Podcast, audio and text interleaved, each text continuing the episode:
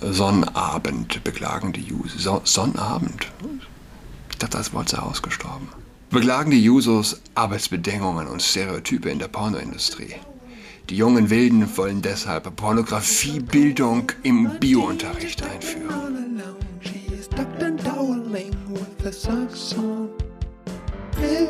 Hallo und herzlich willkommen zu Adrats Podcast. Mein Name ist Julian Adrat. Was, was für eine Woche. Wenn du glaubst, der öffentlich-rechtliche Rundfunk könne nicht tiefer sinken, dann kommt Jana Gent um die Ecke, die Korrespondentin der ARD für Südafrika und twittert äh, ihren Glauben an ein Perpetuum mobile heraus. Sie hat von einem Fernseher berichtet, der Energie erzeugt. Innovation aus Simbabwe Sie hat den Tweet mittlerweile gelöscht. Maxwell Chikumbutsu hat einen über Funkwellen betriebenen Fernseher entwickelt, der auch als Generator funktioniert. Kein Kabel, keine Extrastrahlung, keine Emissionen, kein Rohstoffverbrauch. Klingt wie ein Teil der Lösung für die Hashtag Energiekrise. Ich glaube nicht, dass das ein Zufall ist. Du kannst nicht unbegrenzt dich selbst derart verscheißern, wie es die Linken, wie es die Woken, wie es die säkularen, säkularen Extremisten tun. tun. Du kannst nicht unendlich dir selbst, unendlich lange dir selbst erzählen, es gäbe mehr als zwei biologische Geschlechter und damit davonkommen. Wenn du es tust, kommt eben der Fernseher um die Ecke. Oder in dem Fall der, wie heißt der, Simbukdo Maxwell, Chikumbutsu. Und erzählt äh, der, der ARD-Korrespondentin, dass er einen Fernseher erfunden hat, der aus nichts Energie erzeugt. Und du glaubst es. Ich glaube, äh, die Bild hatte getitelt, Tagesschau fällt auf einen Betrüger rein. Sie ist aber nicht drauf reingefallen. Der einzige Betrüger in dieser Korrelation ist sie selbst. Sie betrügt sich selbst und ist insofern in der Lage, an alles zu glauben. Halleluja. Ähm, ja, ich glaube, es geht nicht nur spurlos. Das muss man ja, muss das ja weiterdenken. Wenn erwachsene Menschen mittlerweile an alles glauben, alles zu glauben in der Lage sind und ganz offensichtlich ihre Bildung äh, Grundwahrheiten der Naturwissenschaft, des Physikunterrichts, äh, Allgemeinbildung abgelegt haben, äh, dann wie, wie, wie, wie, krass müssen die Folgen für Kinder sein, die in diesem Wahn aufwachsen. Natürlich gibt es die Hoffnung zu sagen, hey Kinder, die kriegen doch gar nicht wirklich mit, was so geschieht. Montags ist jetzt Kinderskola in der, meiner Kirche in Herziers auf dem Prenzlauer Berg und ich würde meine Mädels gerne hinschicken. Jetzt überschneide sich jetzt leider mit dem Ballett, ähm, aber grundsätzlich auf der Homepage, was steht auf der Homepage? Ein bunter und diverser Kinderchor. Gründe man. Bunt. Nicht nur bunt, auch divers. Und natürlich steht dahinter ein krankes, ein krankes, krankes Gehirn das diesen Text auf die Homepage stellt. Und jetzt kann man denken, ja, okay, da kann ich ja mein Kind nicht hinlassen, das sind ja kranke, gestörte Perverse. Äh, zum Glück sind Kinder oftmals immun und äh, innerhalb quasi dann der, der musikalischen Ausbildung wird auch diese gestörte Perversion die in diesem Gehirn existiert, nicht übertragen werden. So die Hoffnung, weil äh, letztlich, ja, ja was, hat, was hat das im, im Chorgeschehen zu tun? Wird ja nicht äh, quasi sich als Drag Queen verkleiden, um den Chor zu leiden? Le zu leiden, sehr, sehr richtig. Ja. Äh, wenn du glaubst, der öffentlich-rechtliche Rundfunk kann nicht tiefer sinken, Wobei kann er auch nicht. Wer nicht glaubt, dass Mann und Frau etwas Besonderes sind ihre zu aufeinander hingeschaffenheit anerkennt. Das, das ist das Tief unserer Zeit, der Rock Bottom, tiefer geht's nicht. Natürlich denkt man dann an die Nazis. Und, aber jede Zeit hat ihren Tiefpunkt, ihren Zeitgeist. Und unserer ist nun mal die völlige Relation von Geschlecht und Sexualität. Das ist unser Tief. Beispiel, brauchen wir öffentlich-rechtliche Pornos? Eigentlich wollte ich den Newsletter abbestellen. Vielleicht, ja, ich will es jetzt wahrscheinlich doch nicht machen. Ab und an findet sich im Tagesspiegel etwas, äh, das der Erwähnung wert ist. Ich lebe in Berlin, da sollte man auch ein bisschen was Regionales konsumieren, nicht wahr? Nicht nur die regionale Milch, sondern auch den regionalen Wahn. Und wie stolz sie sind, wie stolz. Wie stolz sie sind, ihren Wahnwitz kundzutun, davon zu berichten. Zitat, kommen wir zu heitereren Themen. Die Jusos wollen Pornos, Ausrufezeichen. Auf die neue Pornozeit jubiliert die SPD-Jugendmitte und fordert öffentlich-rechtliche Pornografie. Was ist daran heiter? Sind, äh, sind die gleichen, die Abtreibung bis zur Geburt vertreten, mit dem Schreddern eines perfekten, auch außerhalb des Mutterleibes überlebensfähigen Menschen. Es ist derselbe Geist, der gendert, der Sexualmoral negiert, für den Abtreibung okay ist. Warum ist das so? Warum ist das so? Man könnte ja sagen, was zur Hölle, Julian? Was, was redest du wieder für eine Kacke? Was hat bitte Gendern mit Abtreibung zu tun? Ehrlich gesagt, keine Ahnung. Aber, aber als Faustregel, wer gendert, wird Abtreibung für etwas Gutes heißen. Je intensiver er gendert, desto eher ist er pro Abtreibung bis zur Geburt hin. Für alles gibt es Ausnahmen, klar, aber das ist die Faustregel. Und es ist schon richtig. Erst Worte, dann Taten, erst Worte, dann Hass, erst Gendern, dann Babyblut sozusagen. In einem Antrag an die Kreisdelegiertenversammlung am Sonnabend beklagen die Jusos. So Sonnabend? Ich dachte, das Wort sei ausgestorben. Beklagen die Jusos Arbeitsbedingungen und Stereotype in der Pornoindustrie.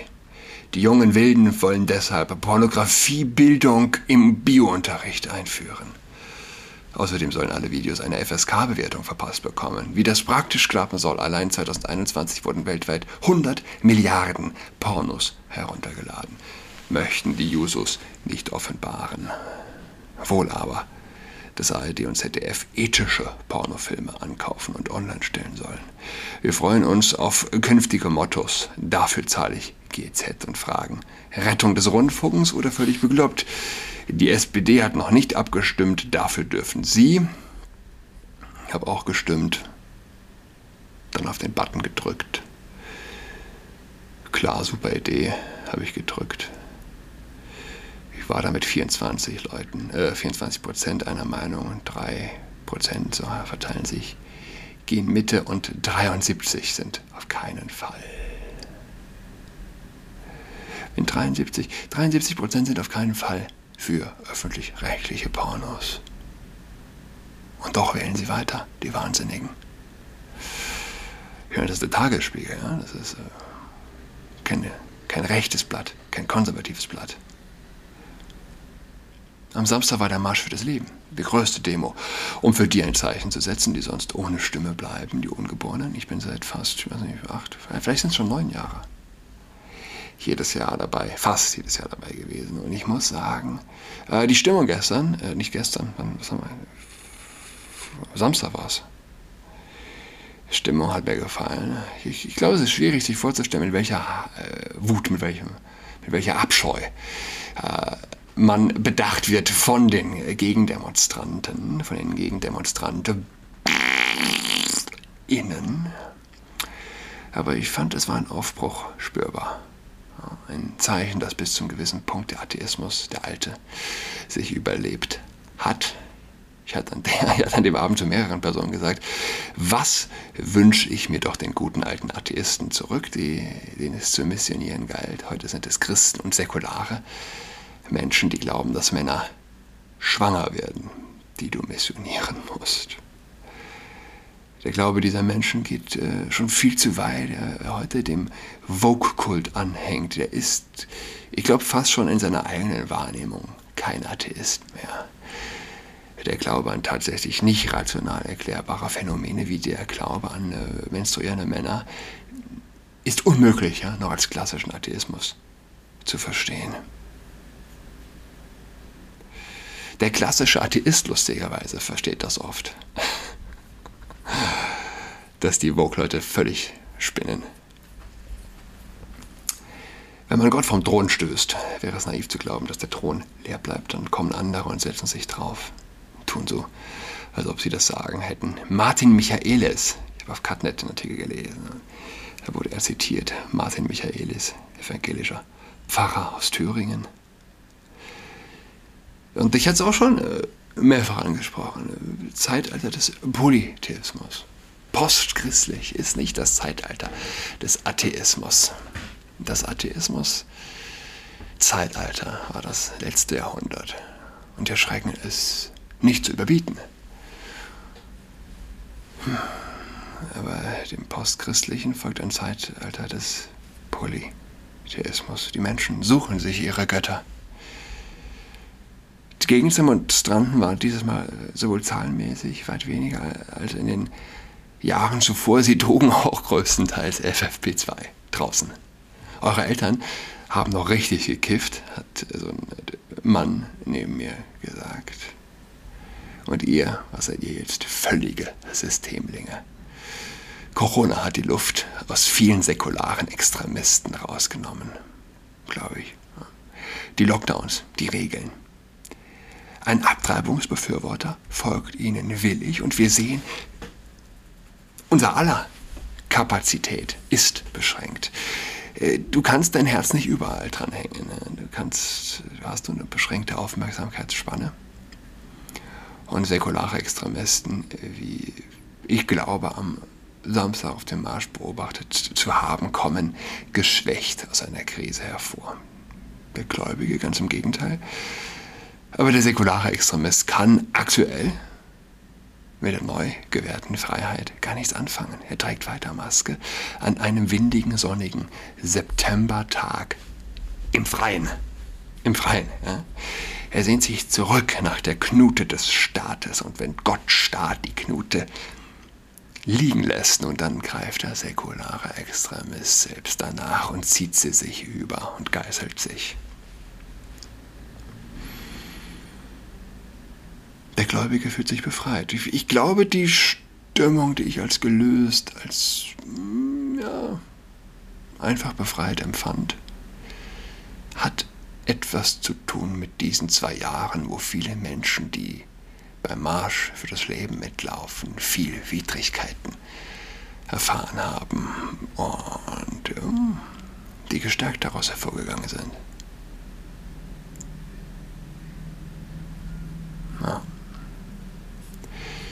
Ich fand es gerade zum ersten Mal, ich bin ja kein großer Pop-Fan, vor allem nicht in der Kirche, aber war zum ersten Mal auch christliche Popmusik, die catchy war. Oh. Ja. Abschreibung. Ich habe einen Artikel auf der Jungen Freiheit gefunden. Auf der Jungen Freiheits Homepage. Wann wurde es cool, sein ungeborenes Kind abzutreiben? Von Zita Tippold. Und sie schreibt, manchmal wird einem Spei übel, wenn man sich bewusst macht, wie weit es bereits gekommen ist mit Deutschland. Die Eskalationsspirale des entgrenzten Individualismus dreht sich mittlerweile so weit, dass Abtreibungsbefürworter wortwörtlich Partys schmeißen, wenn sie sich dazu entschieden haben, das Leben ihres Kindes noch im Mutterleib zu beenden. Die Filmemacherin und Publizistin Frances Kabisch fordert im Vogue feministischen Missy Magazine jüngst das Thema positiv zu besetzen, weil es übertrieben negativ inszeniert werde. Entsprechende Eingriffe, Sex und Lust müssten in den Köpfen näher zusammenrücken. Entsprechende Eingriffe, Sex und Lust, müssten in den Köpfen näher zusammenrücken. Meine Rede, nur die Schlussfolgerung ist eine andere. Was wir brauchen, ist wieder eine Rückbesinnung auf die Verbindung von Sexualität und Fortpflanzung, die Respekt uns, ja, die für Respekt argumentiert, die ein Zeichen sein muss, logischerweise, für den Respekt vor dem Leben. Denn die Sexualität ist unser mitunter wichtigstes Geschenk auf dieser Erde. Nirgends sonst können wir mit einer körperlichen Handlung derart folgenschwere Handlungen vollziehen, neues Leben kreieren. Was ist aber äh, die Logik eines säkularen Extremisten? Und an dieser Stelle scheint mir das Wort säkularer Extremist noch zu schwach. Aber entsprechende Eingriffe, Sex und Lust müssten in den Köpfen näher zusammenrücken. Das ist die Logik des Bösen. Das ist teuflisch. Sex und Lust sozusagen als oder der Eingriff als zugehörig zu empfinden für den lustvollen zugehörig zu dem lustvollen Akt. Ich vögel. Ich habe Geschlechtsverkehr, um dann zu morden. Herr, vergib ihnen, denn sie wissen nicht, was sie tun. Was anderes kannst du nicht sagen. Nach eigenen Angaben hat sie vor einigen Jahren medikamentös abgetrieben. Statt diese weitreichende Entscheidung mit dem gebührenden Respekt zu behandeln, feiert sie mit ihren Freundinnen eine mehrtägige Pyjama-Party. Am Montag nahm ich die erste Tablette, am Dienstag schauten wir Filme, am Mittwoch ging der Embryo ab. Ich hatte starke Krämpfe und war erschöpft, aber meine Freundinnen kümmerten sich um mich. Sie reichten mir eine Wärmflasche, leckeres Essen und Ibuprofen 600, erzählte sie in dem Artikel. Ihr Fazit. Meine Abtreibung war sehr schön. Sie war, sehr, sie war sinnlich und irgendwie spannend. Schmerzhaft auch, okay, aber nichts, was ich nicht überstehen würde. Toxische Weiblichkeit. Fällt mir dazu ein. Wir machen die Pyjama-Party. Frauen Frauen untereinander enthemmt, individualistisch. Ich weiß es nicht, wie man es nennen soll. Ich weiß es nicht. Das ist es also, was von der so übermäßig propagierten Menschlichkeit übrig geblieben ist. Gegenseitiges Zubrusten, nachdem man das eigene Kind hat wegmachen lassen. Nach ihren Schilderungen ist eine Abtreibung kaum dramatischer als eine leichte Grippe. Doch was für sie eine leicht symptomgeplagte, mehrtägige Party ist, ist für ihr Kind ein gestohlenes Leben. Drastischer kann man menschliches Leben wohl kaum herabwürdigen. Um entstehendes Leben zu banalisieren, reduzieren Abtreibungsbefürworter dieses häufig als Zellhaufen. Für die feministische Publizistin ist es anscheinend nicht einmal das, eine Auseinandersetzung mit dem Thema oder eine moralische Abwägung enthält der Text nicht mit Blick auf andere Frauen, resümiert Kabisch. Sie wollen, äh, sie treffen eine selbstbestimmte Entscheidung über ihren Körper. Das ist nicht immer einfach, gelingt jedoch besser, wenn wir statt angstbesetzten, empowernde, lustvolle und schöne Bilder, Szenen oder Gespräche im Kopf haben. Was hat diese Frau erlebt, um sich derartig benachteiligt zu fühlen, um sich als Frau das Recht das moralische Gut für sich zu beanspruchen, das ungeborene Leben zu töten. Letztlich kann sie nicht wirklich das als ein absolutes Gut sehen, ihr Baby zu töten. Wie, wie, wie soll das gehen? Aber sie glaubt sich als Frau, als Frau und nur als Frau berechtigt, das zu tun. Jutta Dittfurt, Dittfurt hat getweetet im Mai. Ich hatte drei Abtreibungen und eine Fehlgeburt. Bei der Fehlgeburt, die mich in italienischen Bergen erwischte, errettete mich eine alte Antifaschistin mit ihrem Spritzenbesteck aus Partisanenzeiten. Die erste Abtreibung war im Jerusalem Krankenhaus Hamburg. Der Arzt war wunderbar. Zitiert. Ähm, wie heißt sie? Zita Tibold, die Autorin. Jutta Dittfort. Die selbsterklärte Feministin ist keine wogverrückter Einzelfall. Ja, es ist eine Blaupause für das, worauf Deutschland so Ich wollte eigentlich noch von queersensibler Pastoral sprechen. Machen wir übermorgen. Ich wünsche allen eine schöne Woche. Bis übermorgen, Donnerstag. Goodbye. She's got COVID-19, she's tucked in all alone. She is tucked in toweling with her socks on. She's got COVID-19, she's